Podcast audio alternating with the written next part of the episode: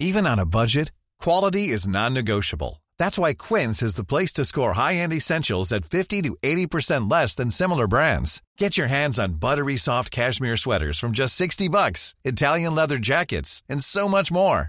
And the best part about Quince, they exclusively partner with factories committed to safe, ethical, and responsible manufacturing. Elevate your style without the elevated price tag with Quince. Go to quince.com slash upgrade for free shipping and 365-day returns.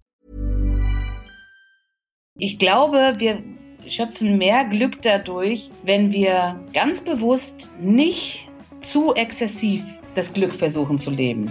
Schlussendlich kam daher auch der Wunsch überhaupt Schauspielerin zu werden, weil ich, weil ich gesehen werden wollte, weil ich wahrgenommen werden wollte, weil ich wollte, dass jemand meine Gefühle registriert, was meine Eltern nicht gemacht haben.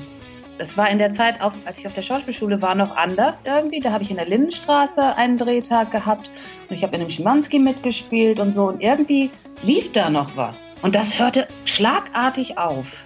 Aber zwischendurch muss man halt immer irgendwie wieder joggen gehen. Wie muss ich mein Leben gestalten, dass ich glücklich und zufrieden bin? Und ich möchte schon gerne als Arzt arbeiten, aber ich möchte nicht so viel arbeiten wie andere Ärzte. So, jeden Tag im Kleinen daran arbeiten, dass man da hinkommt, wo man schlussendlich in ein paar Jahren sein will. In Hollywood habe ich immer das Gefühl, alles ist möglich. Ich weiß nicht wieso, das habe ich in Köln nicht. Heute im Interview die Ärztin und Schauspielerin Silke Rosenbaum.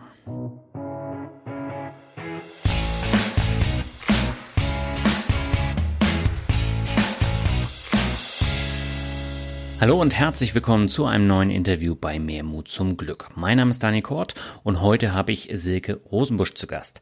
Sie hört schon seit längerer Zeit meine Podcasts und hat sich nach dem Mehrmut zum Glück Interview mit der Tischlerin Katrin Martin bei mir gemeldet. In der E-Mail hat sie ihren schwierigen und langwierigen Lebensweg geschildert, der wirklich gut zu Mehrmut zum Glück passt. In der Mail hat Silke auch von der Gemeinsamkeit mit der Vorliebe für die Band Bon Jovi geschrieben und für mich persönlich spielt die Musik von Bon Jovi eine sehr wichtige Rolle, da ich 1995 mein allererstes Konzert mit 15 besuchte das waren damals Bon Jovi in der Berliner Waldbühne und ein Jahr später fuhr ich dann mit 16 in 24 Stunden einmal nach Köln und zurück, nur um Bon Jovi nochmal zu sehen. Und daraus entstand dann meine Leidenschaft für Rock, Heavy Metal und natürlich auch Konzert- und Festivalreisen. Und auch Silke war auf dieser Bon Jovi Tour in den 90ern und erzählt im World Shuffle mehr darüber. Im Interview selbst erzählt Silke von ihrem Leben als Schauspielerin, der Privatinsolvenz in jungen Jahren, das Platzen der Träume und wie sie es geschafft hat, jetzt mit über 40 Ärztin zu werden. Ihre Geschichte passt meiner Meinung nach perfekt zu Memo zum Glück, weil sie zeigt, dass Rückschläge zum Leben dazugehören und man es trotz aller Widrigkeiten schaffen kann, das Beste daraus zu machen. Jetzt wünsche ich dir aber erstmal viel Spaß beim Interview mit Silke und ich würde sagen, damit gehen wir ab zum Interview. Meine Leitung geht heute nach Köln zu Silke Rosenbusch. Sie ist Ärztin, Schauspielerin und Bloggerin und hat in ihrem Leben auch schon öfter Mut zum Glück bewiesen. Darüber wollen wir heute ausführlich sprechen. Bevor wir das machen, erstmal herzlich willkommen bei mir. Mut zum Glück, Silke. Danke, dass ich da sein darf, Daniel, dass du mich haben willst. Ja, mich freut es ja auch, denn du bist, glaube ich, die erste Hörerin von diesem Podcast, die dann auch als Gast im Interview ist. Aha ja, das, dann ist das so. ja, du hattest mir, glaube ich, geschrieben auf die Folge von Katrin Martin und das fand ich so interessant, dass wir uns ja ausgetauscht hatten und du hast mir so ein bisschen von deiner Geschichte erzählt und ja, ich bin sehr gespannt, was du heute alles erzählen wirst. Ja, ich auch, ehrlich gesagt. Gucken, was auf mich zukommt. Genau. Ja, ich fange ja immer mit so einer Standardfrage an. Da bin ich auch sehr gespannt, was du da erzählst, nämlich was bedeutet dir persönlich Glück? Du fängst ausgerechnet mit der schwersten Frage zuerst an, ne? Ja. ja. Was bedeutet mir persönlich Glück? Ich glaube, alle Optionen zu haben und in meinem Leben das machen zu können, was ich machen möchte. Mhm. Und das ist natürlich ähm, immer sehr individuell für jeden, was er im Leben so machen möchte. Aber da gehören natürlich ein paar Sachen zu, zum Beispiel Geld oder auch Zeit ja. oder entsprechende Freiheiten und Möglichkeiten, ja. Und als du klein warst, welchen Berufstraum hast du da gehabt? Hollywood-Star. Also erst wollte ich, als, als ich noch kleiner war, wollte ich erstmal Sängerin werden. Okay. Und äh, irgendwie habe ich dann rausgefunden, man kann auch Sänger und Schauspieler gleichzeitig werden. und irgendwie ging es dann aber dann doch mehr in Richtung Hollywood-Star oder Schauspieler besser gesagt, weil ich tatsächlich gedacht habe, also ich hatte so eine, eine Band auch äh, in Teenagerzeiten, aber auf Tournee gehen, das war mir dann doch irgendwie zu zu nervig, zu anstrengend, immer andere Orte und diese Sachen. Und so bin ich dann irgendwie dann, dachte ich dann, ist dann doch Schauspieler die bessere Alternative als Rockstar. Mhm. Und du hast ja dann als, als Teenagerin auch angefangen, auf eine Schauspielschule zu gehen und hast auch versucht, deinen Traum wahrzumachen. Genau. Also was heißt als Teenager natürlich dann äh, nach der Schule, hm. äh, wo ich ein Fachabitur gemacht habe und danach habe ich ein Jahr am Stadttheater in Osnabrück gearbeitet, wo ich ähm, also ein Praktikum gemacht habe. Mhm. Und damit hatte ich dann Fachabitur im Bereich Gestaltung und anschließend bin ich dann eben auf eine Schauspielschule gegangen und dann auch von, von Osnabrück oder besser Glandorf, wo ich vorher gewohnt habe, also ein kleines Dorf zwischen Münster und Osnabrück, bin ich dann nach Köln gezogen. Mhm. Genau, 1997 war das. Ja, und was hast du von dieser Schauspielschule dann mitgenommen? Viel, viel über das Leben, wie, wie ich selbst so ticke, wie andere Menschen so ticken, ähm, was uns so alle verbindet. Also in dem Moment, wo du halt einen Charakter darstellen musst, musst du rausfinden, was habe ich in mir von diesem Charakter und was hat der Zuschauer vielleicht auch von diesem Charakter und wie mache ich das schaubar, dass das, was aus mir über den Charakter zum Zuschauer kommt, auch wirklich so dahin kommen soll, wie es, wie ich es sagen will, eigentlich.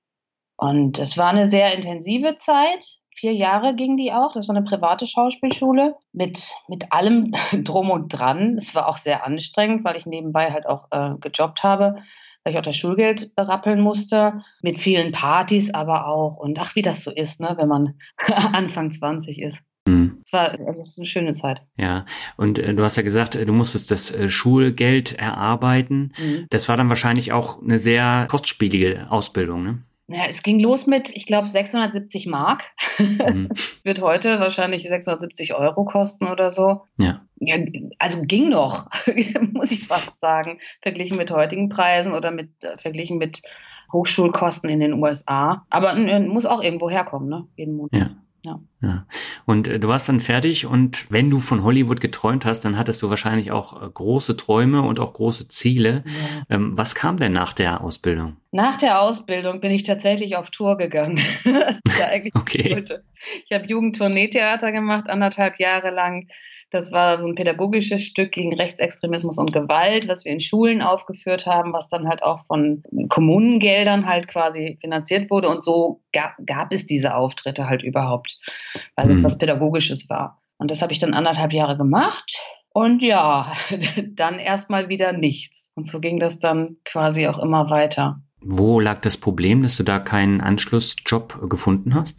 Also Tournee wollte ich ja nicht unbedingt auch mehr weitermachen und auch nicht unbedingt vielleicht in Schulen, sondern ich habe dann ja Bewerbungen geschrieben. Aber das war damals auch so eine Zeit, also als ich 2001 fertig war mit der Schauspielschule, kurz danach ging Kirchmedia pleite. Mhm. Und das hat, glaube ich, so eine Panik, also zumindest in Köln und, und in der Fernsehszene habe ich das so erlebt, dass, dass man möglichst wenig Geld äh, für Content im Fernsehen ausgeben wollte.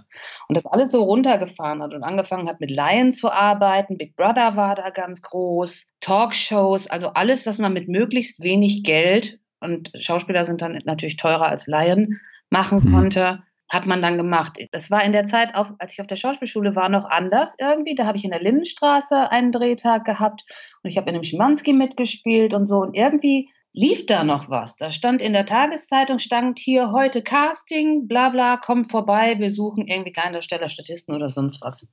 Mhm. Und das hörte schlagartig auf. Okay. Und ähm, in Anbetracht dessen, dass ich dann auch nur quasi diese Lindenstraßenszene so als Demomaterial hatte, war es dann auch gar nicht so leicht, einen Agenten zu finden. Ich habe dann einen gefunden, aber der ging anderthalb Jahre später dann quasi auch pleite. Weil, weil, also es lief gar nichts. Und das war halt auch, das waren die Schröder-Jahre wo er dann irgendwann aus Konsequenz von fünf Millionen Arbeitslosen heraus dann halt auch die Agenda 2010 schlussendlich auf den Weg gebracht hat und das konstruktive Misstrauensvotum gestellt hat, was ja dazu führte, dass er dann irgendwann nicht mehr Bundeskanzler war. Also das waren, ich fand, also das war eine furchtbare Zeit, diese Schröder-Jahre, denke ich die ganze Zeit immer noch. Mhm. Ging einfach nichts. Alles, was ich probiert habe, ist versandet. Ich habe so einzelne Stückverträge gehabt. An der Kölner Oper habe ich zwei Projekte gemacht. Eins im Schauspielhaus, auch so mini kleine Rollen nur, aber das gab dann Geld.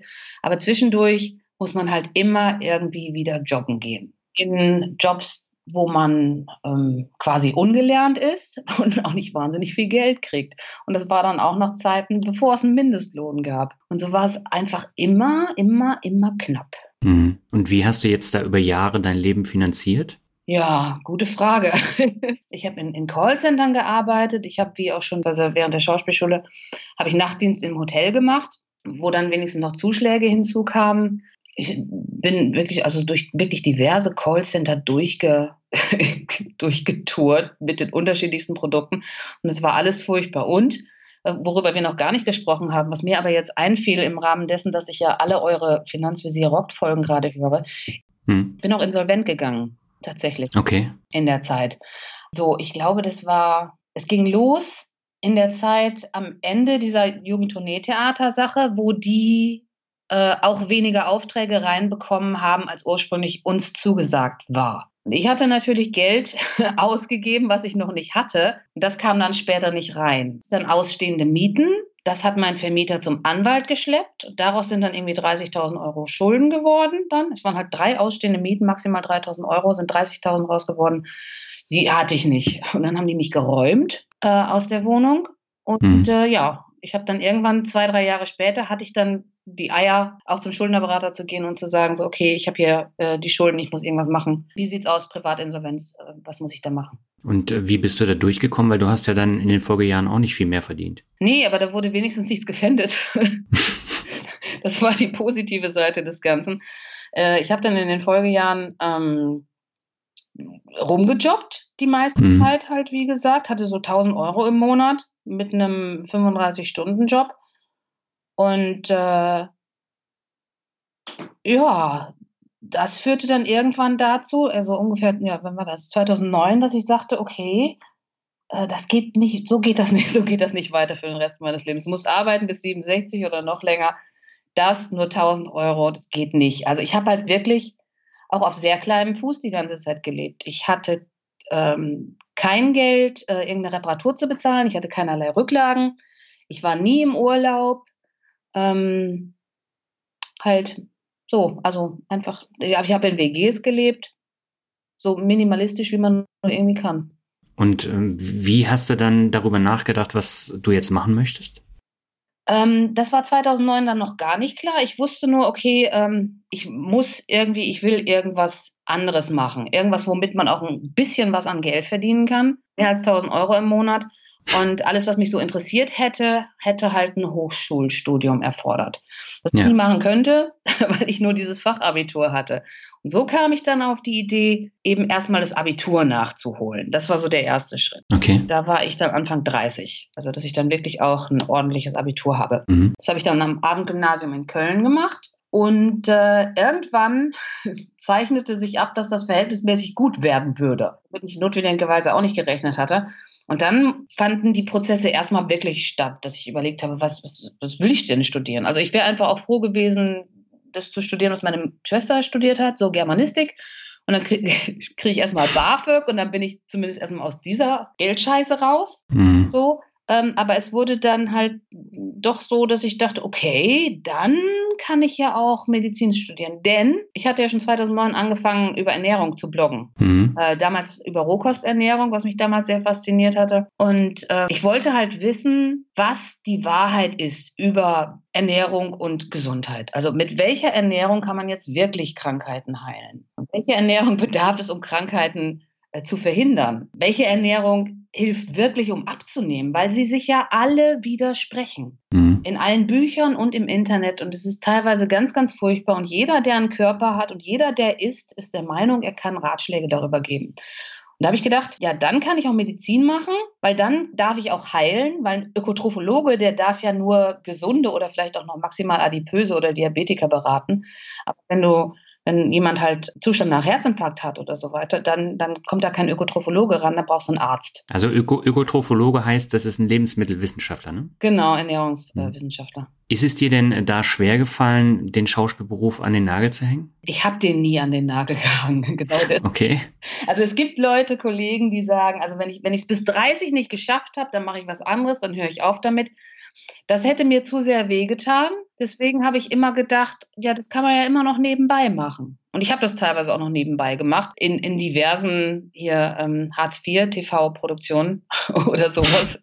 Hier wie, wie, was habe ich, so zwei bei Calvas, Barbara Salisch und so ein Zeug habe ich auch immer gemacht zwischendurch, ähm, was aktuell Verdachtsfälle ist oder Klinik am Südring oder so. Ich habe auch ein paar Theaterstücke gemacht, wo es kaum Geld für gab. Aber so konnte ich mich dann weiter immer noch als Schauspieler fühlen. Und ich habe tatsächlich auch immer noch eine, eine Schauspieler-Website, wo man mich grundsätzlich buchen könnte. Und ich habe auch immer noch Zugänge zu, zu Schauspieler-Jobportalen, aber meistens reizen mich die Jobs nicht. Und dann in dem Moment ist es meine Entscheidung, dass ich den Job nicht will und nicht jemand anderes, was mir mehr Selbstwirksamkeit quasi gibt. Hm. Aber das heißt, es war dann mehr ein Hobby als ein Beruf. Naja, was definiere Hobby? Wenn man was macht, womit man kein Geld verdient, einem aber Spaß macht. Ja, dann ist es, ist es ja ein Hobby oder eine Leidenschaft. Ähm, ja, aber dann war es das schon immer, Mhm. ehrlich gesagt. Außer diese anderthalb Jahre, wo ich Jugendtourneetheater gemacht habe. Ja. Aber du hast ja dann 2011 angefangen, Medizin zu studieren. Wie hast du das denn finanziert? Da ist es in Deutschland so, dass wenn du deine Hochschulzugangsberechtigung mit über 30 erworben hast, bist du BAföG berechtigt. Mhm. Was bei mir der Fall war. Über 40 geht es schon nicht mehr, aber über 30 ist man halt BAföG berechtigt. Und so konnte ich dann, weil ich auch sofort nach dem Abitur angefangen habe zu studieren, konnte ich dann BAföG beziehen. Was zumindest, also was dann der Höchstsatz war, das elternunabhängige BAföG, waren dann zum Schluss irgendwie, glaube ich, 730 Euro plus ein 400-Euro-Job. Und das entsprach dann ungefähr den 1000 Euro, an die ich eh gewöhnt war. Mhm. Wie war das eigentlich in deinem Freundeskreis? Die haben das ja auch mitbekommen und die waren wahrscheinlich auch im Leben viel weiter als du, haben wahrscheinlich Familie gegründet, sind im Job aufgestiegen und bei dir hat sich das viel, viel langsamer entwickelt. Wie war so die Resonanz? Mein Freundeskreis bestand aus Schauspielern. Denen ging es Okay. auch alle mies. Oh Mann. Denen geht es jetzt aber immer noch mies und mir nicht mehr. das ist der Unterschied. Das heißt, du hast rechtzeitig den Absprung geschafft. Ähm, also auf jeden Fall habe ich vor der Corona-Situation den Absprung geschafft, denn da geht es den Künstlern jetzt wirklich, würde ich fast sagen, am schlimmsten von allen. Mhm. Ja, die jobben halt auch rum, die, die Kollegen, die ich so habe. Was aber während Corona auch schwer fällt, ne? Also du Genau. kannst da ja nicht mehr als Kellnerin oder Kellner arbeiten. Ja, ist schon blöd. Mhm. Und äh, du hast ja dann etwas länger gebraucht für dein Medizinstudium und hast es, glaube ich, im letzten Jahr beendet. Ähm, warum hat es so lange gedauert? Naja, zum einen, weil die neuronale Plastizität mit zunehmendem Alter abnimmt. Also das Hirn wird schlechter. Okay. Ja. Man kann sich Sachen nicht mehr so schnell merken. Und Mhm. ich war halt auch noch nie so ein Superbrain wie die anderen, wie die anderen jungen Studenten, die dann ja einfach, keine Ahnung, schon, also die haben ja ein 1-0er Abitur und die haben quasi ein fotografisches Gedächtnis. Die lesen das einmal und dann ist das in denen drin. Und so. Und das hatte ich halt alles nicht. Und gleichzeitig wollte ich mich die ganze Zeit auch schon davor schützen, zu sehr unter Stress zu geraten, zu sehr auszubrennen. Ich habe zwischen 20 und 30 ordentlich rangeklotzt und zu viel gemacht und bin über meine Reserven gegangen. Das wollte ich jetzt nicht nochmal machen, sondern Mhm. ich will auch, man muss auch irgendwann was vom Leben haben. So Ja. ungefähr. Und deswegen habe ich mir dann auch die Zeit genommen, einfach zu sagen, nee, ich kann das nicht. Acht Stunden lernen am Tag, das kann mein Kopf nicht, das will ich nicht, das macht mir keinen Spaß. Vier Stunden müssen halt einfach reichen. Ja, und du musstest ja auch noch arbeiten gehen oder Ja. hast du das gar nicht gemacht? Doch, doch, ich habe auch nebenbei die ganze Zeit gearbeitet. Mhm. Ja, weil das ist ja auch eine Belastung. Ja. Und ja, du hast ja dann mit über 40 hast du dann äh, jetzt das Studium beendet und hast auch gleich einen, einen Job bekommen, ne? Ja, es ist gut, wenn man, wenn man sein Medizinstudium beendet, wenn man gerade, wenn gerade eine Pandemie herrscht. Ähm, also es wäre auch sonst wahrscheinlich kein Problem gewesen. Also Ärztemangel Mhm. ist überall, die werden händeringend gesucht, auf dem Dorf natürlich noch mehr als in einer Großstadt wie Köln. Aber das ging tatsächlich ratzfatz. Ich hatte meine mündliche Prüfung am 21. Dezember und zum 25. Januar habe ich dann die Stelle angefangen. Wie war das für dich, so ein geregeltes Leben dann auf einmal zu führen? Ich habe angefangen beim Gesundheitsamt im Indexmanagement, was schlussendlich auch wieder ein Callcenter war, komischerweise, wo man dann eben die positiv infizierten Patienten kontaktiert und die nach ihren Kontakten nochmal fragt. So Mhm. war das die ersten paar Wochen erstmal, eigentlich fühlte ich mich eher zurückversetzt in die Callcenter-Zeit, außer dass man da keinen Incentive hat oder keine Provision kriegt für jeden Abschluss, sondern einfach pauschal bezahlt wird. Und diesmal wurde ich halt bezahlt mit einem Arztgehalt. Und das war schon ein verdammt gutes Gefühl, muss ich sagen. Und ich bin dann später gewechselt vom Indexmanagement zu, äh, zum Schul-Kita-Team. Die machen dasselbe, nur dann mit positiven Fällen, ähm, die in Schulen und Kitas auffallen, wo dann eben die ganze Klasse oder die, die Kita-Gruppe oder so in Quarantäne geschickt werden muss.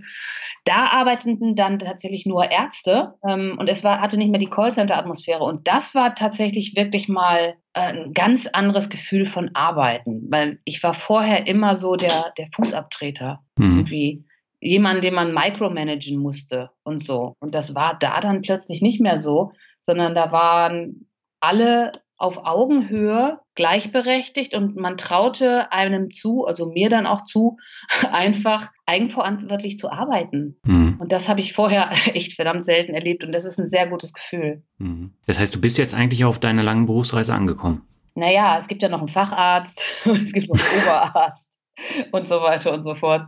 Ähm, nee, also ich, naja, äh, also das war, es ist ja immer so in der Finanzszene, die Leute, die es dann schaffen, ähm, finanzielle Freiheit zu erreichen oder so, die ihr ganzes Leben lang bisher nur in der Excel-Tabelle gelebt haben und alle ihr Glück aus der Excel-Tabelle gezogen haben, wenn sie dann da sind, finanzielle Freiheit erreicht haben, kommt plötzlich die Frage, ja, und wo ist jetzt mein Glück?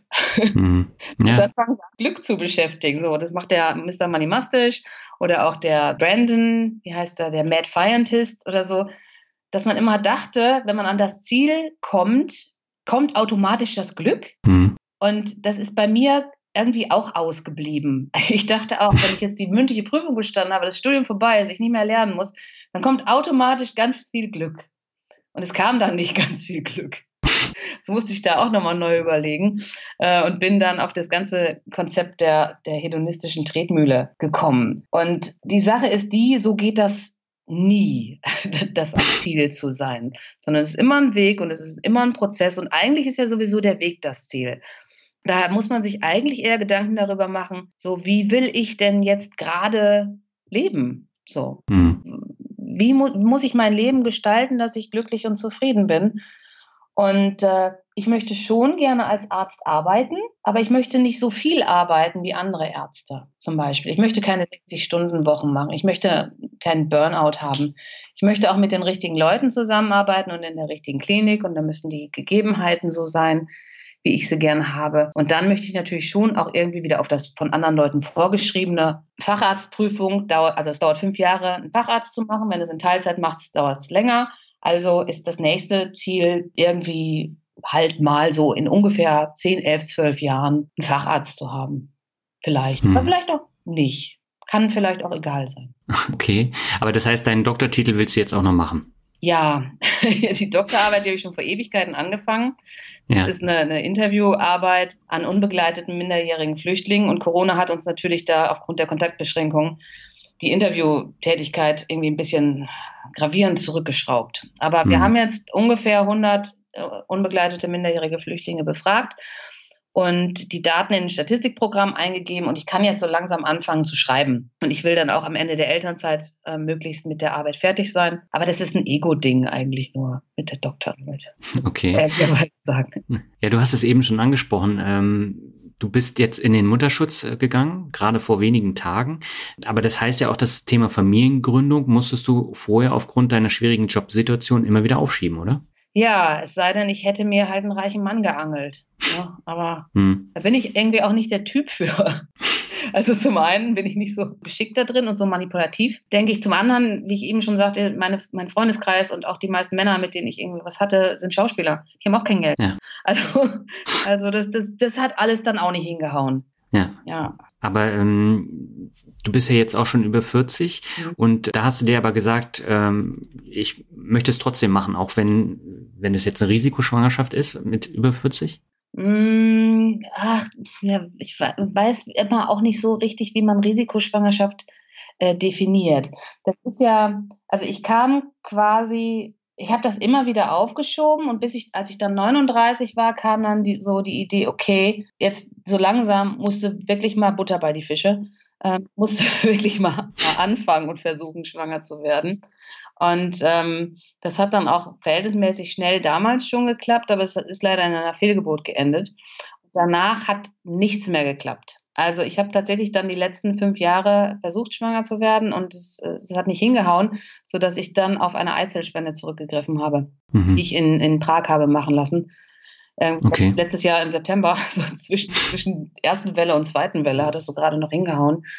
Und, und so ist natürlich kein Risiko für das Kind gegeben, weil die Eizellspenderin jünger ist als ich.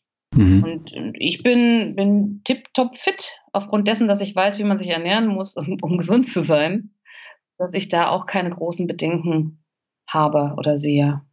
Mhm. Aber das ist dann natürlich auch eine andere Belastung, wenn du dann deine Ziele verfolgen willst, als wenn du keine Familie hättest. Ne? Ja, aber ich glaube, es wäre früher halt noch schlimmer gewesen. Mhm. Du hast ja parallel zum Studium jetzt auch den Blog und einen YouTube-Channel aufgebaut. Der läuft ja jetzt auch schon einige Jahre. Ähm, um was geht es da konkret? Um Ernährung, um die optimale Ernährung für Homo sapiens. und dann natürlich jeweils äh, zu, zu bestimmten Krankheitsbildern, bestimmte Sachen bespreche ich neue Studien, die da rausgekommen sind, die äh, schlussendlich mal wieder das bestätigen, was ich so, die ganze Zeit schon gesagt habe. Und äh, teilweise auch damit, also was, was ich esse, zumindest jetzt gerade in der Schwangerschaft schon, schon wieder, so, so ein What I Eat in a Day kann da mal kommen. Oder ich beantworte Zuschauerfragen. Oder aber auch zwischendurch mal so ein bisschen äh, Minimalismus-Themen. Bisschen was über Geld war auch mal zwischendurch dabei, jetzt gerade weniger. Mhm. Also schlussendlich alles, was, was irgendwie mit, mit Optimierung des, des, des eigenen Selbst zu tun hat. Okay, aber damit verdienst du jetzt auch kein Geld, oder?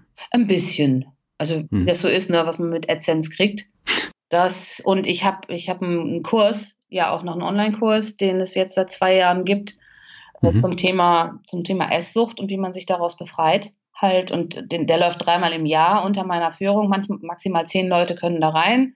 Der kostet dann auch so ungefähr 300 Euro. Und ja, das, das ist auch noch ein bisschen, bisschen Zubrot. Also ich habe ich hab mit meiner selbstständigen Tätigkeit letztes Jahr ich glaube, letztes Jahr waren es so 11.000 Euro Umsatz gemacht und 2019 ohne Corona 13.000 mhm. oder so. Also auch einfach nicht die Welt. Wir sind wieder bei den 1.000 Euro pro Monat. mhm. Aber wenn wir jetzt gerade über Finanzen schon mal sprechen, ähm, du hast ja damals auch angefangen, Finanzpodcasts zu hören. Das heißt, das Thema Finanzen hat dich dann auch irgendwann interessiert. Ja, das ist verrückt. Irgendwie, mir hat mein Vater immer vorgeworfen, ich hätte ja nie gelernt, mit Geld umzugehen. Mhm. Und den Vorwurf habe ich tatsächlich persönlich genommen, als sei es meine Schuld. Mir ist dann schlussendlich irgendwann klar geworden, ja, er hat es mir ja nicht beigebracht, wie soll ich es denn lernen? Durch mhm. Gedankenübertragung oder was? So, also mir hat keiner irgendwas beigebracht, dass man, dass man Reserven haben muss, äh, irgendwie 1000 Euro auf der hohen Kante oder drei bis sechs Monatsgehälter oder irgendwie sowas. Wurde nie drüber gesprochen. Ähm, irgendwas zurücklegen ging nie als Schauspieler. Mhm. Und es war dann, lass mich überlegen, auch vor vier oder fünf Jahren, dass mich Dens Bioladen, wo ich gejobbt habe, gefeuert hat. Okay. Dann habe ich überlegt, was mache ich jetzt? Soll ich versuchen, nur vom BAföG und meinen Online-Einnahmen zu leben? Und habe dann so, so ein paar Frugalisten-YouTube-Videos oder so geguckt und, und überlegt, das habe ich drei oder vier Monate ausprobiert und dann schlussendlich festgestellt, okay, das ist jetzt nicht so wahnsinnig viel Geld, aber das hat mich, dieses, dieses Recherchieren im Internet hat mich dann auch zu Dave Ramsey geführt, den, den mhm. amerikanischen mhm. Schuldenabbau-Guru quasi. Okay. Der da erzählte zum einen, ja, du brauchst diese 1000 Euro oder drei bis sechs Monatsgehälter, aber auch der davon erzählte, man solle in Mutual Funds investieren. Und über die Ecke und gleichzeitig über ein anderes Buch, was ich auf YouTube vorgestellt habe, von jemandem, der auch nur von seinen 400-Euro-Jobs eine vierköpfige Familie ernährt, kam ich dann auf das Thema Financial Independence tatsächlich. Mhm. Jetzt dieses Buch von, von Jacob Land-Fisker, uh, Early Retirement Extreme. Und so kam ich dann auf das Thema, aha, man kann ja auch von Investitionen vielleicht leben oder so. Und äh, daraufhin wurde mir die Madame Moneypenny empfohlen, äh, mit der ich mich dann ein bisschen beschäftigt habe. Und die hatte Nein, du hattest die im Interview und sie hat das Video, äh, das Interview mit dir halt so und so kam das. Und so, ja, so kam ich dann endlich dazu, mich mit Geld zu beschäftigen, Geld zurückzulegen, ein Haushaltsbuch, also Haushaltsbuch habe ich früher schon gemacht, aber das funktioniert für mich nicht. Für mich hm. funktioniert nur so ein, so ein Zero-Based Budget, sodass ich das Geld verplane, was ich nächsten Monat verdiene und äh, nichts überlasse. Mhm.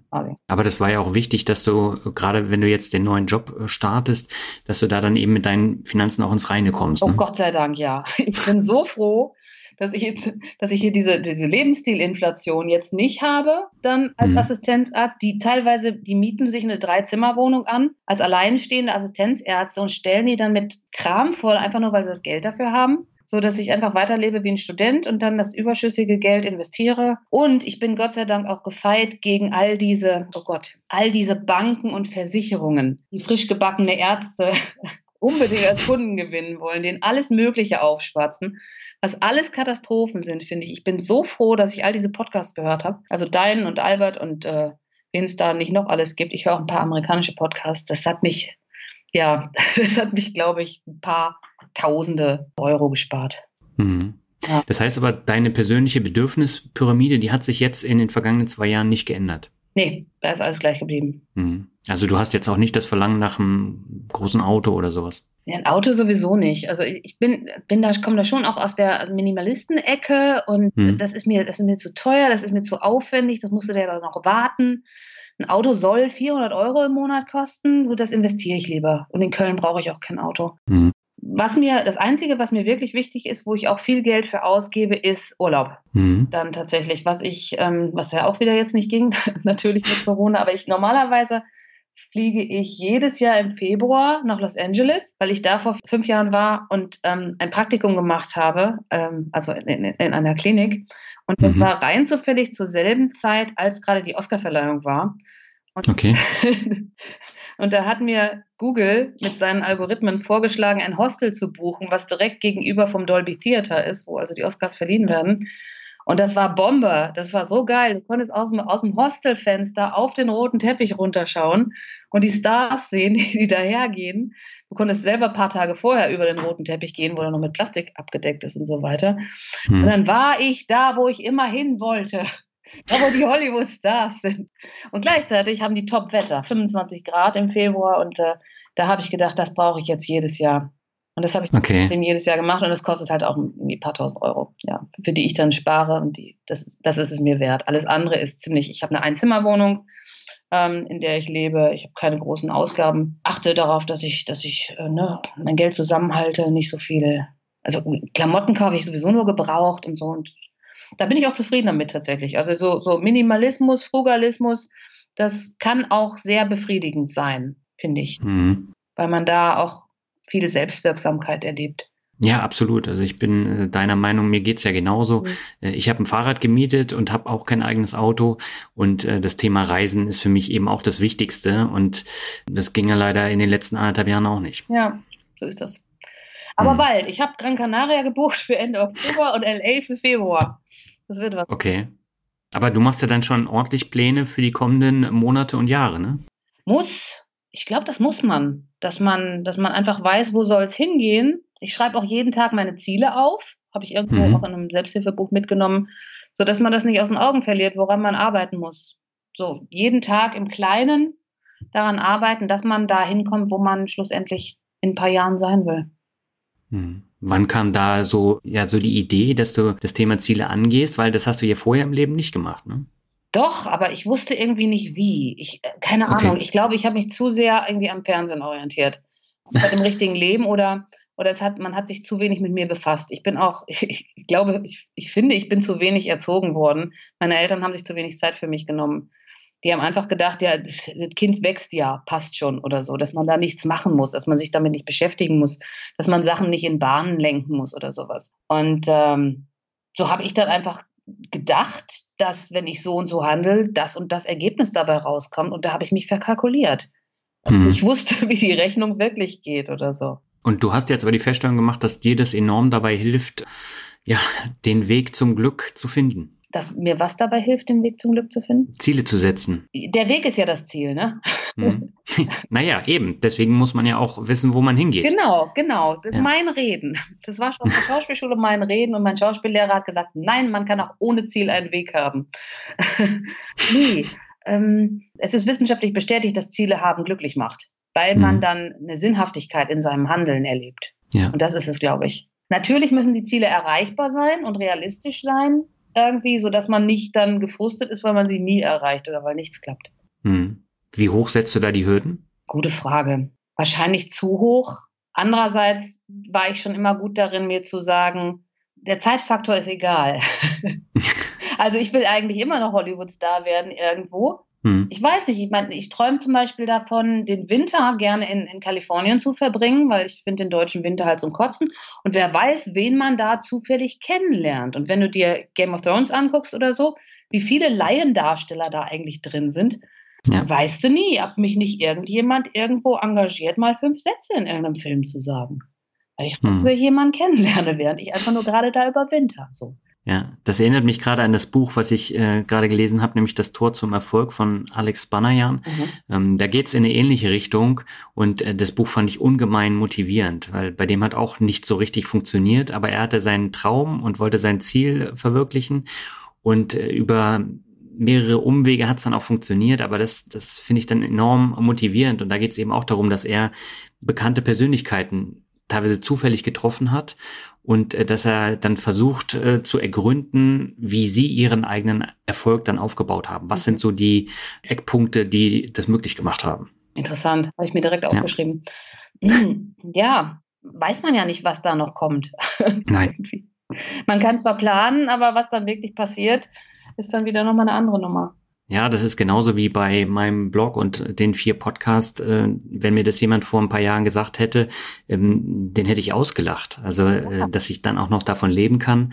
Ähm, und man entwickelt sich ja weiter und dann lernt man neue Leute kennen und äh, dann geht man noch mal einen Schritt weiter. Ja. Und ich glaube, das ist auch wichtig, dass man äh, sich dann noch austauscht und dann weiter wächst. Ja. Das hast du übrigens sehr geil auch bewerkstelligt, finde ich. Also in, das freut mich, danke. In, in nicht so langer Zeit, wie ich dafür brauche und ich frage mich mal, wie macht der Daniel das? Woher weiß er das, dass das genau so richtig ist, wie er es macht? Weil ich immer so rum experimentiere und dann Trial und Error eigentlich. Aber ich mache nichts anderes. Nein? Okay. Das ist bei mir genauso. Also ich hatte von nichts eine Ahnung, weder von Blogschreiben noch von Podcast schneiden, Interviewführung. Ähm, das habe ich mir alles selber irgendwie drauf geschafft und letztendlich spielt da auch wieder Glück mit rein. Ja. Ähm, aber ich bin auch der Meinung, das gehört irgendwie dazu es gibt ja so viele Scharlatane da draußen, die dann irgendwie ja. einen Udemy-Kurs anbieten oder so, und dann kaufst du den und denkst, was? Das war jetzt rausgeworfenes Geld und verschwendete Zeit. Ja, aber das ist ja immer der individuelle Weg, den du da gehen musst. Du bist ja auch einen individuellen Weg gegangen, ja. der hat ein bisschen länger gedauert, aber äh, du bist ja letztendlich zufrieden damit, oder nicht? Ah, Im Großen und Ganzen ja, aber ähm, ich hätte irgendwie, also es, es wäre anders gelaufen, hätte ich ähm, als, keine Ahnung, mit, mit 20 oder so Leute gekannt, die tatsächlich Schauspieler sind oder als wäre wär ich, keine Ahnung, ein Kind von einem Schauspieler oder so. Die hätten mir mhm. andere Ratschläge gegeben oder ähm, die hätten mir gesagt, wie es wirklich funktioniert und nicht wie ich dachte, dass es funktioniert. Also ich dachte halt, es ist völlig scheißegal, wo ich eine Schauspielausbildung mache. Es kommt schlussendlich darauf an, dass ich gut bin und dass ich tüchtig bin und dann wird das schon irgendwie. Und das ist im hm. künstlerischen Beruf einfach nicht so. Da kannst du nicht einfach nur tüchtig sein und ordentlich ranklotzen und dann wird das was. Also es, es wäre, glaube ich, wesentlich einfacher gewesen, wäre ich tatsächlich auf eine staatliche Schauspielschule gegangen. Da ist der Andrang natürlich wesentlich höher. Hm. Ähm, und diesen Frust wollte ich mir dann aber auch ersparen. Also es gibt halt Jugendliche, die dann, oder um die 20-Jährige, die durch die gesamte Bundesrepublik touren und immer wieder an staatlichen Schauspielschulen vorsprechen, bis sie endlich genommen werden. Da bewerben sich Tausende und zehn werden genommen jedes Jahr. Werden nicht mal genommen, weil sie gut sind, sondern weil sie jetzt gerade in die Klasse passen oder sowas. Da bist du wieder ausgeliefert. Aber du hast definitiv, wenn du auf einer staatlichen Schauspielschule warst, bessere Chancen auf dem Arbeitsmarkt. Das mhm. hätte ich vielleicht anders machen sollen. Aber ich weiß auch nicht, ob ich die Eier dafür gehabt hätte. Wie gesagt, also ob ich so viel Ablehnung hätte einstecken können. Ja, Ablehnung ist immer schwierig und äh, dann fällt man auch immer ein Loch und äh, kommt da äh, ganz schlecht wieder raus. Aber da muss man dann halt drüber stehen. Also das ist auch eine Erfahrung, die ich gemacht habe. Ja, das kannst du allerdings besser, wenn du gute Ressourcen hast. Ja. Das, das sehe ich immer, wenn ich Interviews ähm, lese mit Schauspielern. Es ist, es ist, ein, ist bekannt, dass du 50 Mal vorsprechen gehen musst, um eine Rolle zu bekommen. Hm. Also du bekommst jedes 50. Rolle, wo du, wo du für vorsprichst. Aber ich bin ja nach drei Vorsprechen, die ich nicht gekriegt habe, so frustriert, dass ich, dass ich keine Motivation mehr habe. Aber wenn man gute Ressourcen hat, also Eltern, Freunde und sonst was, die an den Rücken stärken, wo man dann aufgefangen ist, dann steckt man das leichter weg. Das hatte ich nicht. Schlussendlich kam daher auch der Wunsch, überhaupt ähm, Schauspielerin zu werden, weil ich, weil ich gesehen werden wollte, weil ich wahrgenommen werden wollte, weil ich wollte, dass jemand meine Gefühle registriert, was meine Eltern nicht gemacht haben. Also eigentlich hat das jeder Schauspieler so, ein, so, eine, so eine diffuse Sache in der Kindheit. Und genau das geht natürlich dann auch nach hinten los. Ja, ich kenne das aber auch von Vorstellungsgesprächen. Ne? Also äh, das gab Zeiten, da habe ich über 100 äh, Bewerbungen losgeschickt und es kam einfach keine Stelle. Und da habe ich auch schon gedacht, ich habe studiert, ich habe ganz viel Zeit in Praktika investiert und am Ende kam überhaupt nichts dabei raus. Und dann musste ich auch noch durch Deutschland ziehen, um einen Job zu bekommen, der schlecht bezahlt war. Ja. Ähm, mir ist es auch extrem schwer gefallen, da dann aus diesem Loch wieder hochzukommen. Und da hatte ich auch keinen, der dann gesagt hat, ja komm, das musst du machen. Ich habe letztendlich immer darauf vertraut, dass es irgendwie schon klappt. Ja, das ist auch echt tough. Ja, aber es ist schwierig, ne? Aber äh, du hast dir ja jetzt auch noch mal einen Traum erfüllt, ne? Du hast Anfang des Jahres ein Buch rausgebracht, das ja. heißt Raus aus der Esslustfalle. Ja. Ähm, war das tatsächlich ein Traum für dich, ein Buch zu veröffentlichen? das war tatsächlich der eigentliche Berufswunsch, den ich mit dem Medizinstudium hatte. Okay. Dass ich dachte, okay, ich studiere jetzt Medizin, dann weiß ich, wie das mit der Ernährung wirklich funktioniert und dann schreibe ich Bücher. und das hat tatsächlich, also ich habe das zwar zwischendurch mal wieder vergessen oder so, nicht mehr so richtig dran gedacht, ähm, mhm. aber genauso ist es dann auch gekommen. Da war wohl irgendwie, also ich, ich habe bei der Medizin habe ich immer das Gefühl gehabt, da ist so ein bisschen göttliche Fügung mit bei. Ich musste mhm. so strugglen. Es läuft irgendwie reibungsloser. Ich habe Klausuren bestanden mit mehr Glück als Verstand, habe ich manchmal den Eindruck. Und in der Schauspielerei war alles immer so anstrengend. Es war alles Struggle, mir hat nichts geholfen, mir ist nichts zugefallen, es hat irgendwie nichts geklappt. Also es fühlt sich irgendwie an wie Schicksal, was ich hm. mit der Medizin mache und dem ganzen Kram. Und dass das dann mit dem Buch, das war halt auch so. Ich habe einfach, als ich die Intuition dafür hatte, den aus Versehen richtigen Verlag angeschrieben, der sofort gesagt hat, ja, machen wir. Fertig. So lief das dann. Ja. Das ist natürlich eine coole Sache. Aber was ist denn die Esslustfalle? Die Esslustfalle ist, wenn man isst, weil man schlechte Gefühle wegmachen will, eigentlich. Mhm. Oder aber, wenn man einfach nicht aufhören kann. Man macht eine ne, Tafel Schokolade auf und dann denkt man sich, ja, eine Rippe kann ja nicht schaden. Und dann isst man eine Rippe und dann legt man die Schokolade weg und dann zehn Minuten später läuft man aber doch wieder zur Schokolade und isst dann noch eine Rippe. Und irgendwie, oh, bevor man sich versehen hat, ist die Schokolade leer. Und das ist, äh, um es jetzt mal ganz, ganz platt auszudrücken oder so. Also ich betrachte dieses hochkalorische industrielle Essen, weil es auch genauso über das Belohnungssystem wirkt wie alle Genussmittel oder Drogen, also sei es Rauchen, Alkohol, ähm, härtere Drogen, Kokain und so weiter. Mhm. Das wirkt auch über das Belohnungssystem und verleitet uns dazu, dass wir zu viel von diesem Zeug essen, weil es uns, uns gute Gefühle macht. Manche Leute brauchen das morgens, mittags, abends, um überhaupt durch den Tag zu kommen. Das sind ja. so, so Pegelesser quasi. Es gibt die Pegeltrinker bei den Alkoholikern. Und dann gibt es so diese ähm, Binge-Eater, die das alle drei Wochen mal so haben, dass sie 3000, 4000 Kalorien auf einen Schlag essen, weil sie gerade von Emotionen überwältigt sind, mit denen sie anders nicht klarkommen. Mhm. So, und es gibt schlanke Leute und dicke Leute, also dicke, Übergewichtige gibt es in der Bundesrepublik Deutschland 53 Prozent der Bevölkerung. Und das ist eine Menge. Das ist nicht, ja. die Norm ist übergewichtig zu sein. Also denke ich, alle hängen in gewissem Maß in der, in der Esslustfalle drin. Und wenn man sich da raus befreien würde und dann nur, also zum, oder weitestgehend Sachen isst, die eben nicht so stark übers Belohnungssystem wirken, dann reguliert sich das wieder. Dann hat man keinen Kontrollverlust beim Essen, dann isst man nicht die ganze Zeit das Falsche. Und ich habe dann festgestellt, dass nach vier Tagen Abstinenz von, was ich Drogennahrung nenne, ähm, mhm. die Gelüste darauf auch weg sind. Und das ist sehr faszinierend. Und dann ist man plötzlich frei davon, sich zu überessen oder zu viel zu essen oder Sachen zu essen, die man eigentlich gar nicht essen wollte, wo man sich fest vorgenommen hat, nein, heute nicht.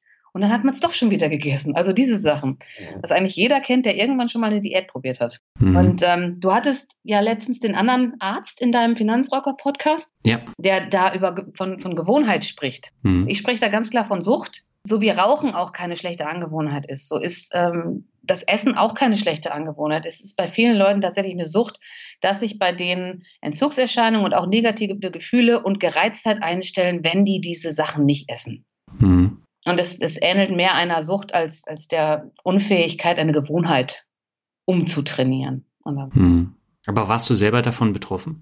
Ähm, in gewisser Hinsicht ja. Ich war als Teenager übergewichtig mhm. ähm, und bin da überhaupt in das Thema Ernährung überhaupt reingestiegen, was dann dazu geführt hat, dass ich 2009 angefangen habe, darüber zu bloggen. Ich kenne das aber, dass ich die Kontrolle verliere, dass ich dann ähm, ein Rezept mache und das ist dann, keine Ahnung, ein Rezept für einen ganzen Kuchen und ich will nur ein Stück essen und dann, dann esse ich viel, viel, viel, viel mehr. Und das nervt hm. mich, weil ich denke so, ich kann meinem Verstand nicht trauen oder ich kann, ja, und meinen Sinnen irgendwie nicht trauen, weil es, es funktioniert nicht. Warum esse ich, obwohl ich gar nicht essen will? Ja. Und ich hatte dann so ein Schlüsselerlebnis auf der Herz-Kreislauf- und Diabetesstation eines Krankenhauses, wo ich ein Pflegepraktikum gemacht habe von einem Patienten, der war mit entgleistem Blutzucker eingeliefert worden. Er wog locker 150 Kilo oder so, dem ich dann vorgeschlagen habe, drei Tage an diesem Programm teilzunehmen, was das Krankenhaus sowieso macht, um Typ-2-Diabetiker zu schulen, wo die sich auch äh, fettarm und rein pflanzlich ernähren, also auch quasi drogennahrungsfrei. Und da brach er in Tränen aus. Mhm. Und das fand ich so krass, so als Reaktion darauf. Und die Vorstellung allein, ohne dieses Essen leben zu müssen, ohne seine Gefühle regulieren zu können, das erinnerte mich halt alles an, an das Verhalten von, von Alkoholikern. Und äh, dann bin ich angefangen zu recherchieren darüber und bin dann halt auch auf die, die Mechanismen gestoßen, was da wirklich im Belohnungssystem im Gehirn passiert. Und äh, das ist noch nicht so weit, dass man sagt, okay, Esssucht ist offiziell eine Krankheit, denn dann hätten wir mindestens 53 Prozent Kranke in unserer Gesellschaft, mhm. die jetzt nur übergewichtig sind. Ähm, aber es, das, was ich mache, das Programm, was ich entwickelt habe, was ich in dem Buch schildere und was auch in meinem Kurs ist, das verschafft unglaublich vielen Leuten, sowohl übergewichtigen als auch schlanken Leuten, die irgendwo essgestört sind oder Probleme damit haben oder Kontrollverlust haben oder bingen und so, hilft denen unglaublich. Die sind auch völlig fasziniert davon, dass man einfach nur über die Auswahl der Nahrungsmittel das Ganze Emotionale steuern kann. Viele Leute gehen auch hin, also Therapeuten, die dann sagen, ja, du musst einfach nur deine Gefühle bearbeiten und die schlechten nicht mehr haben oder sonst was. Dann reguliert sich das automatisch. Wir wissen aber aus der Suchtmedizin, dass das nicht geht. Dass man erst erstmal die Droge weglassen muss, um überhaupt an diese Gefühle ranzukommen. Und die Erfahrung mache ich da auch und die, die profitieren sehr davon, die Teilnehmer. Ja, aber vor allen Dingen jetzt auch in Corona-Zeiten, wo alles ziemlich schlecht ist, wenn man äh, aus dem Fenster guckt, wenn man die Nachrichten guckt, da bist du ja dauerschlecht gelaunt und da fällt es natürlich umso schwerer, aus diesen ähm, Suchtfallen dann wieder rauszukommen. Ja, man hat ja sonst auch nichts, was einem Freude verschaffen kann. Ja, die Sachen, für die das Belohnungssystem von der Evolution gemacht wurde, die können wir nicht machen.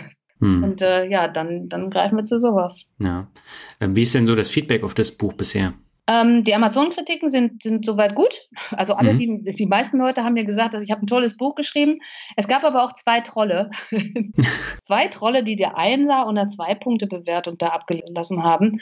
Die hatten sich kurz vorher mit mir tatsächlich auf YouTube gestritten. Und die haben denselben Namen bei Amazon, wie sie auch bei YouTube haben. Und die haben einfach mal gedacht, da wischen wir der Silke jetzt einen aus ähm, und schreiben ihr im Buch eine schlechte Rezension. Ja gut, aber zwei geht ja noch. Also ja. ich kenne da Fälle, wo es hunderte sind. Ja, ich habe insgesamt 22 Re Rezensionen, wobei eine mittelmäßig ist, äh, dann diese zwei Trollrezensionen und alle anderen sind halt mit äh, fünf Sternen und drei von diesen fünf Sterne Rezensionen wurden von Ärztinnen geschrieben, die halt auch einfach, ja, die haben ja auch manchmal Probleme, dass man den Patienten sagt, ah, sie müssen abnehmen, aber der Patient hat ja schon versucht abzunehmen. Mhm. Schon immer, schon, aber er ist gescheitert und es ist halt einfach total frustrierend, sowohl für den Arzt als auch für den Patienten, wenn man nicht sagen kann, wie das denn geht. Da ist halt einfach eine, eine Lücke, die dann noch geschlossen werden muss. Ja. Wenn wir das jetzt mal so ein bisschen rekapitulieren, was du alles erzählt hast von deinem doch ziemlich abenteuerlichen Weg, ähm, würdest du sagen, dass du jetzt mit deinen Entscheidungen glücklich bist und äh, dass wirklich ein Weg zum Glück stattgefunden hat? Ja, Wobei natürlich die hedonistische Tretmühle ja immer eine Rolle spielt. Ne? Mhm. Das, ich, ich glaube, wir schöpfen mehr Glück dadurch, wenn wir ganz bewusst nicht zu exzessiv das Glück versuchen zu leben. Was ich mhm. schlussendlich mit, der, mit, der, mit dem Essen auch mache. Also wenn man ein bisschen unter der absoluten Befriedigung drunter bleibt, wenn man sich ein bisschen in Bescheidenheit übt, ein bisschen in Minimalismus übt, ein bisschen in Frugalismus übt, ähm, vielleicht auch ein bisschen in Altruismus, also dass man auch was für andere tut und so. Ich glaube, dadurch kann man viel, viel leichter Glück generieren, als wenn man so ein ganz großes Ziel am Ende hat, weil es, wobei das, das Ziele angehen macht schon auch glücklich, besonders wenn man vorankommt und sieht, dass man vorankommt. Aber das ist nicht so für den, für den täglichen Bedarf. Wenn du jeden Tag glücklich werden willst, dann bist du eigentlich dann glücklicher, wenn du jetzt nicht, keine Ahnung, von morgens bis abends alle Drogen konsumierst, sondern wenn du ja. ein bisschen drunter bleibst. Hm. Das ist interessant, aber äh, du hast völlig recht, ich sehe es genauso. Es fällt dann manchmal auch schwer, sich dann äh, zurückzuhalten und dann auch zu denken, ähm, so eigentlich bist du ja glücklich, du hast alles, mhm. aber dieses Glücksgefühl stellt sich nicht ein. Mhm. Und ähm, ich glaube, das ist für viele ein Problem. Ja, ja, das stimmt. Ich mache ja auch, ich schreibe jeden Tag Morgenseiten. Das ist, mhm. hast du davon mal gehört? Ja, ich habe davon gehört, es gibt ja auch so sechs Minuten Tagebücher, die dann auch dabei helfen zu rekapitulieren und sich auch weiterzuentwickeln. Ja, ich brauche viel länger. Also das Morgenseiten, das kommt von, von der Julia Cameron, die ist äh, mhm. Drehbuchautorin von Haus aus und ähm, hat das Buch geschrieben, Der Weg des Künstlers. Das habe ich schon auf der Schauspielschule gelesen, also schon vor 25 Jahren und seitdem schreibe ich Morgenseiten. Und immer bevor ich meine Morgenseiten schreibe, habe ich noch meine Dankbarkeits-App. Denn dankbar sein macht auch sehr glücklich, dass man jeden Tag sich bewusst macht, was man alles hat, wofür man dankbar ist. Okay. Und ähm, erstmal mache ich diese, diese Dankbarkeits-App und dann schreibe ich die Morgenseiten. Und da kristallisiert sich dann wirklich immer genau raus, was ist heute wichtig für mich, für mein Glück, hm. für meine Ziele.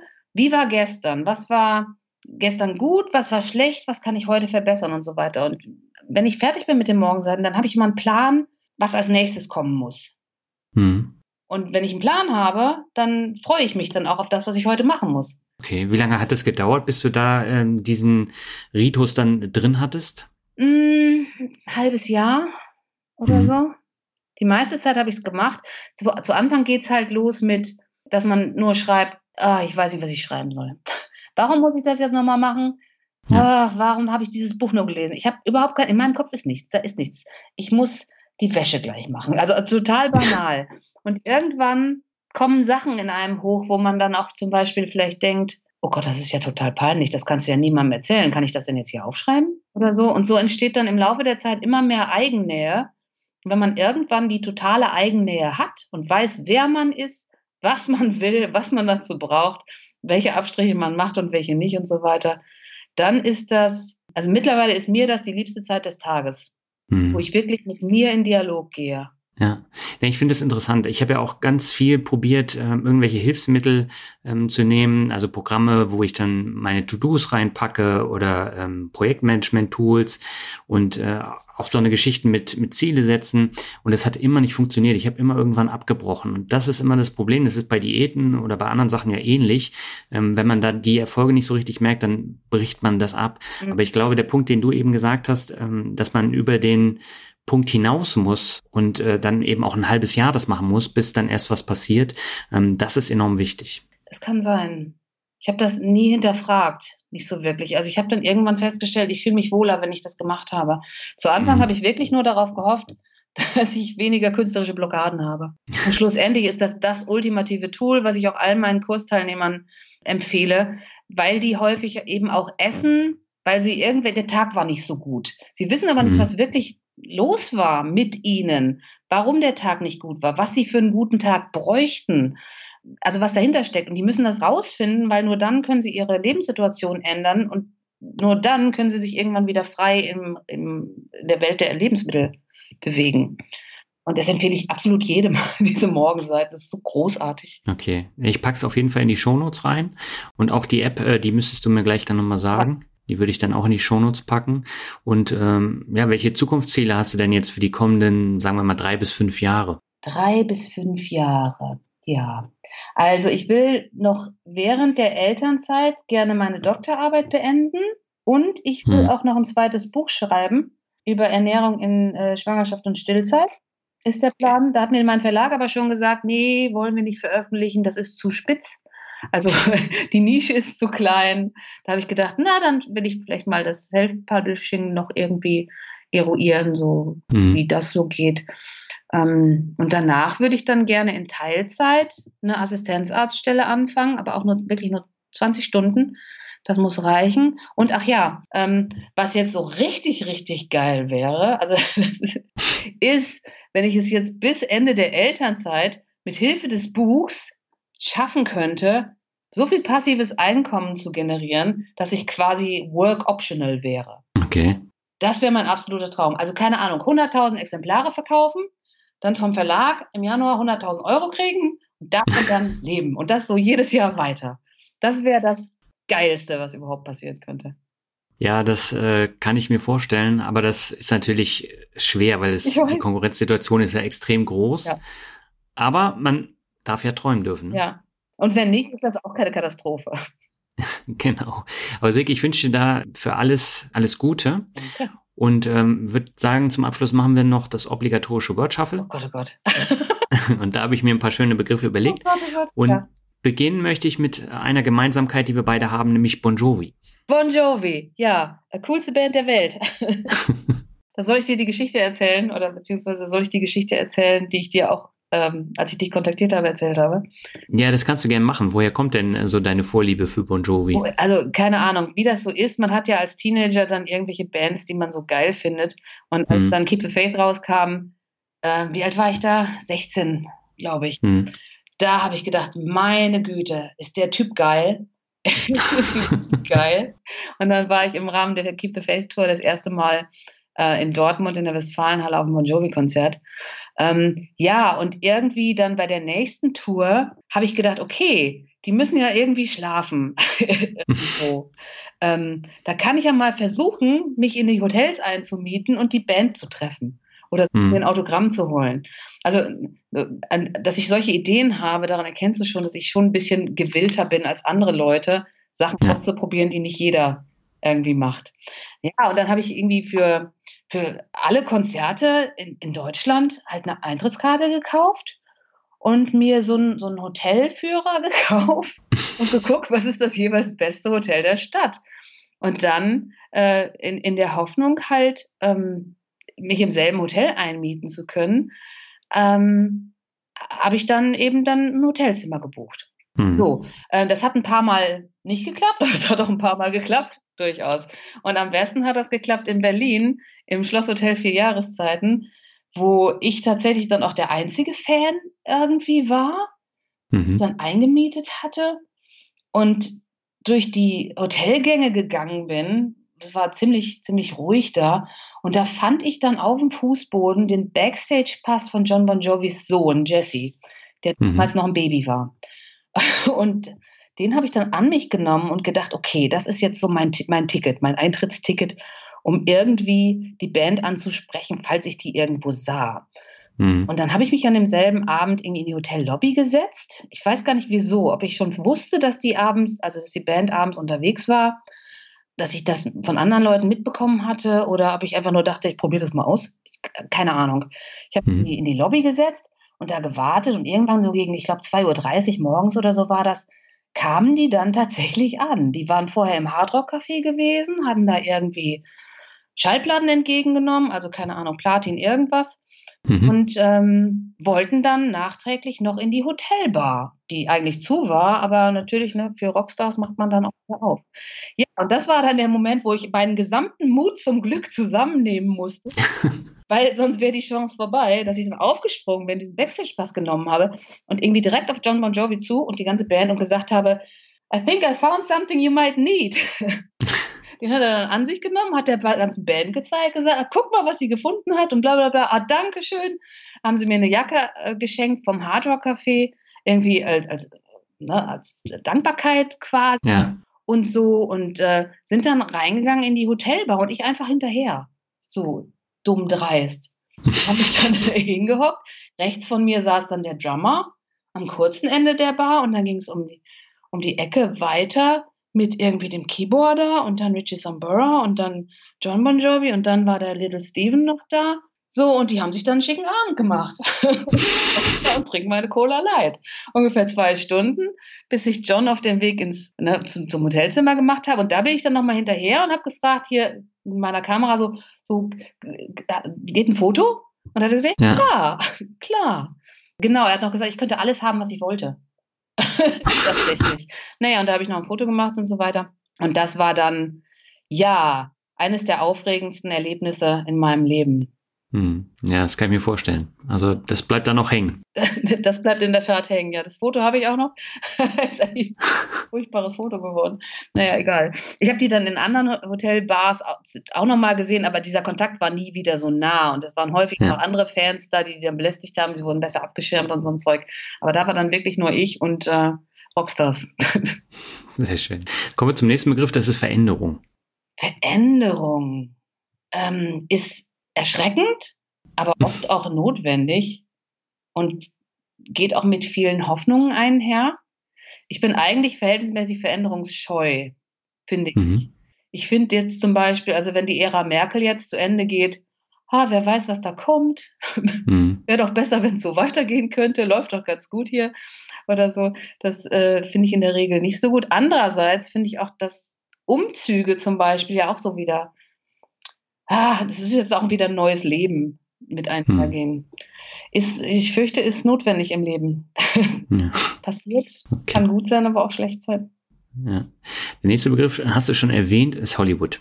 Hollywood, ah, ich bin, Hollywood ist der schönste Fleck der Welt, glaube mhm. ich. Ich meine, ich bin noch nicht so wahnsinnig viel gereist, aber wenn ich in Hollywood bin, dann bin ich tatsächlich ziemlich glücklich. Weil wenn ich in Hollywood bin, dann habe ich das Gefühl, alles ist möglich. Ich weiß nicht, wo das herkommt, aber da, da geht mir mein, mein Geist auf. Ich kriege Inspirationen, auch Sachen, die ich als nächstes machen möchte, so mit meinem Kanal oder, oder Buch oder sonst was. Oder Online-Einnahmen oder passives Einkommen und so. Und in Hollywood habe ich immer das Gefühl, alles ist möglich. Ich weiß nicht wieso, ja. das habe ich in Köln nicht. das ist wunderbar. Ja.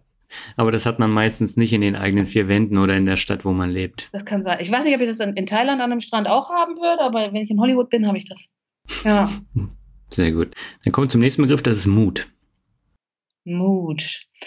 Ich bin nicht der Meinung, dass ich so viel Mut habe eigentlich, aber ich kriege eigentlich das Feedback immer von anderen Leuten, dass das sehr, sehr, mutig ist, was ich so mache. Also, dass ich dann zum Beispiel anfange, noch Medizin zu studieren. Ähm, das ist aber aus der Not geboren. Hm. Die, die Frage ist, also ich habe einfach, ich habe eigentlich mehr Angst vor der Alternative, als dass ich Mut habe zu dieser Entscheidung. Also hm. ich hatte Angst davor, dass ich für den Rest meines Lebens weiter von 100 Euro leben müsste und das auch noch hart ist und ich furchtbare Jobs machen muss, die mir keinen Spaß machen und so. Und dass mein Leben einfach nicht erfüllt sein könnte. Ja. Ähm, dass ich dann, Mut zu haben, war dann leichter. Hm. Aber du musst es ja dann natürlich auch immer durchziehen. Ne? Also gerade so das Thema Studium, wie viele brechen das Studium dann irgendwann ab, weil es zu hart ja. ist oder sonst was. Ja. Und ähm, da gehört natürlich dann auch Mut und Durchhaltevermögen dazu. Ja, ja, wobei ich rede mir das dann schön. Also ich habe ein Video darüber gedreht, auch mal, weil ich so oft gefragt würde, wie, wie ist das, wenn man mit über 30 anfängt zu studieren? Ich, ich habe viel mit positiven Affirmationen gearbeitet in der Zeit, so dass es nicht darauf ankommt, wie lange ich brauche, dass es vor allem darauf ankommt, dass ich mich wohlfühle, dass ich mich nicht vergleichen kann mit Leuten, die 20 Jahre jünger sind als ich und Superbrains und das Arzthaushalten kommen und sowas, dass ich mich nicht mit anderen vergleichen sollte, dass ich einfach nur bei mir selbst bleibe. Ähm, das war dann auch nie wieder Mut, das war irgendwie eher Ausdauer. Ausdauer kann ich mhm. eigentlich ganz gut. Ich habe auch zwei Marathons gelaufen. das fällt mir leichter als, als Sprint. Mhm. Okay. Dann äh, komme ich zum vorletzten Begriff, ähm, Tischlerin. Tischlerin, ha, das ist ein toller Begriff, weil ja. du, du, hattest ja eine Tischlerin, hattest du in deinem, deinem Mut zum Glück Podcast und eine andere hatte das als Alternative gewählt. Genau. Mit Corona das nicht läuft, genau. Ähm, mein Vater ist Tischlermeister mit eigener Firma der hat mhm. sich 1982 selbstständig gemacht, als es auch so eine wirtschaftlich so schlecht war.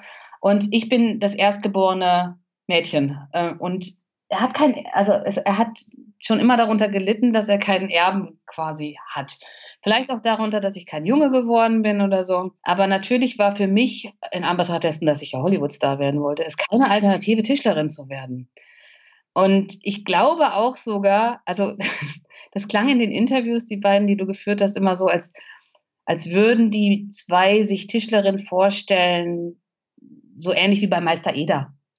Also, dass man einfach nur so kreativ ist, so ein bisschen wie basteln. Und, und mein Vater hat das, glaube ich, sehr anders erlebt. Also der hat zum Beispiel für die Polizeistation in Bergisch Gladbach 3000 Meter Fußleisten gemacht.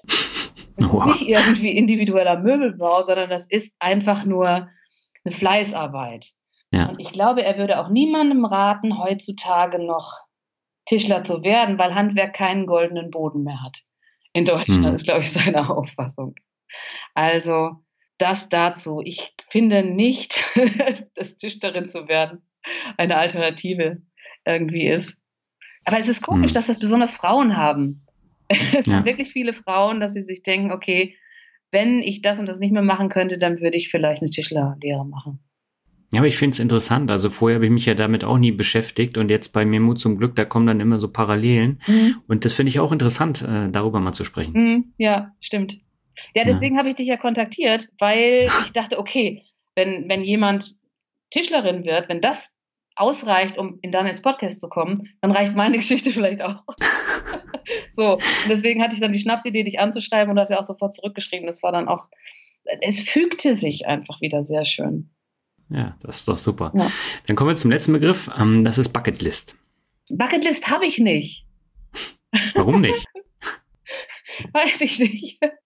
Ähm, ich habe mir mal die Website angeguckt und irgendwie, ich glaube, ich, ich brauche die nicht. Ich brauche die nicht als Anker für meine Ziele. Mhm. Ich habe die tiefer in mir. Ich habe die auf meinen Morgenseiten. Meine Ziele. Ja, aber das ist ja auch wichtig, ne? Ja, ich habe schon Ziele, aber ich würde das nie eine Bucketlist nennen. Irgendwie. Mhm. Ja, es ist auch schwierig. Also du setzt da ja dann immer so ferne Ziele dann auf eine Liste und versuchst sie dann abzuarbeiten, aber meistens funktioniert es eh nicht. Und wenn ja Corona dann noch dazwischen funkt, dann kannst du es erst recht nicht äh, abhaken.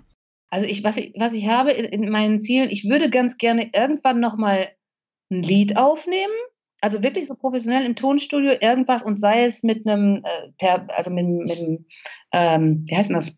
So wie bei Karaoke, das Instrumental einfach nur und ich singe das ein, so einfach, dass ich das da habe. Und ich würde auch wirklich gerne nochmal so fünf Sätze in einem Hollywood-Film sagen und äh, einen Doktortitel noch haben. Und der Kinderwunsch war natürlich auch sowas.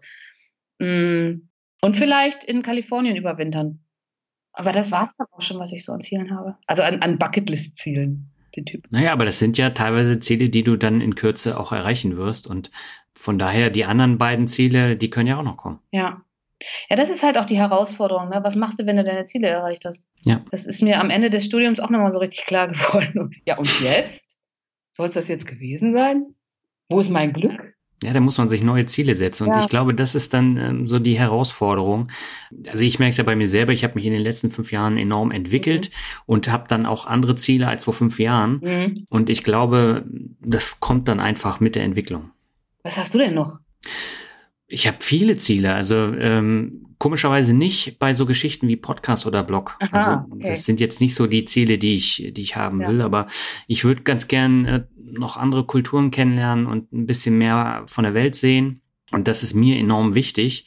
Und ähm, ja, da hoffe ich auch, dass ich da mal noch ein paar Schritte weitergehen kann. Neue okay. Sprachen lernen. Silke, vielen Dank für das interessante Interview. Hat mir viel Spaß gemacht. Und äh, ich wünsche dir für deinen weiteren Weg alles Gute. Dankeschön, wünsche ich dir auch. Hat Spaß gemacht. Das war jetzt das Interview mit Silke. Alle Links zu ihrem YouTube-Kanal, ihrer Webseite und zum Buch findest du in den Shownotes und eine ausführliche Zusammenfassung des Gesprächs gibt es auf der Mehrmut zum Glück Webseite. Den Link findest du auch in den Shownotes. Und wir hören uns in einem Monat wieder. Dann habe ich einen spannenden Interviewgast im Memo zum Glück Podcast. Und da geht es im Gespräch um die Erfüllung der Träume und warum die Träume dann doch nicht die Erfüllung waren. Die Folge erscheint Mitte August. Jetzt wünsche ich dir erstmal alles Gute und sag ciao, bis zum nächsten Mal.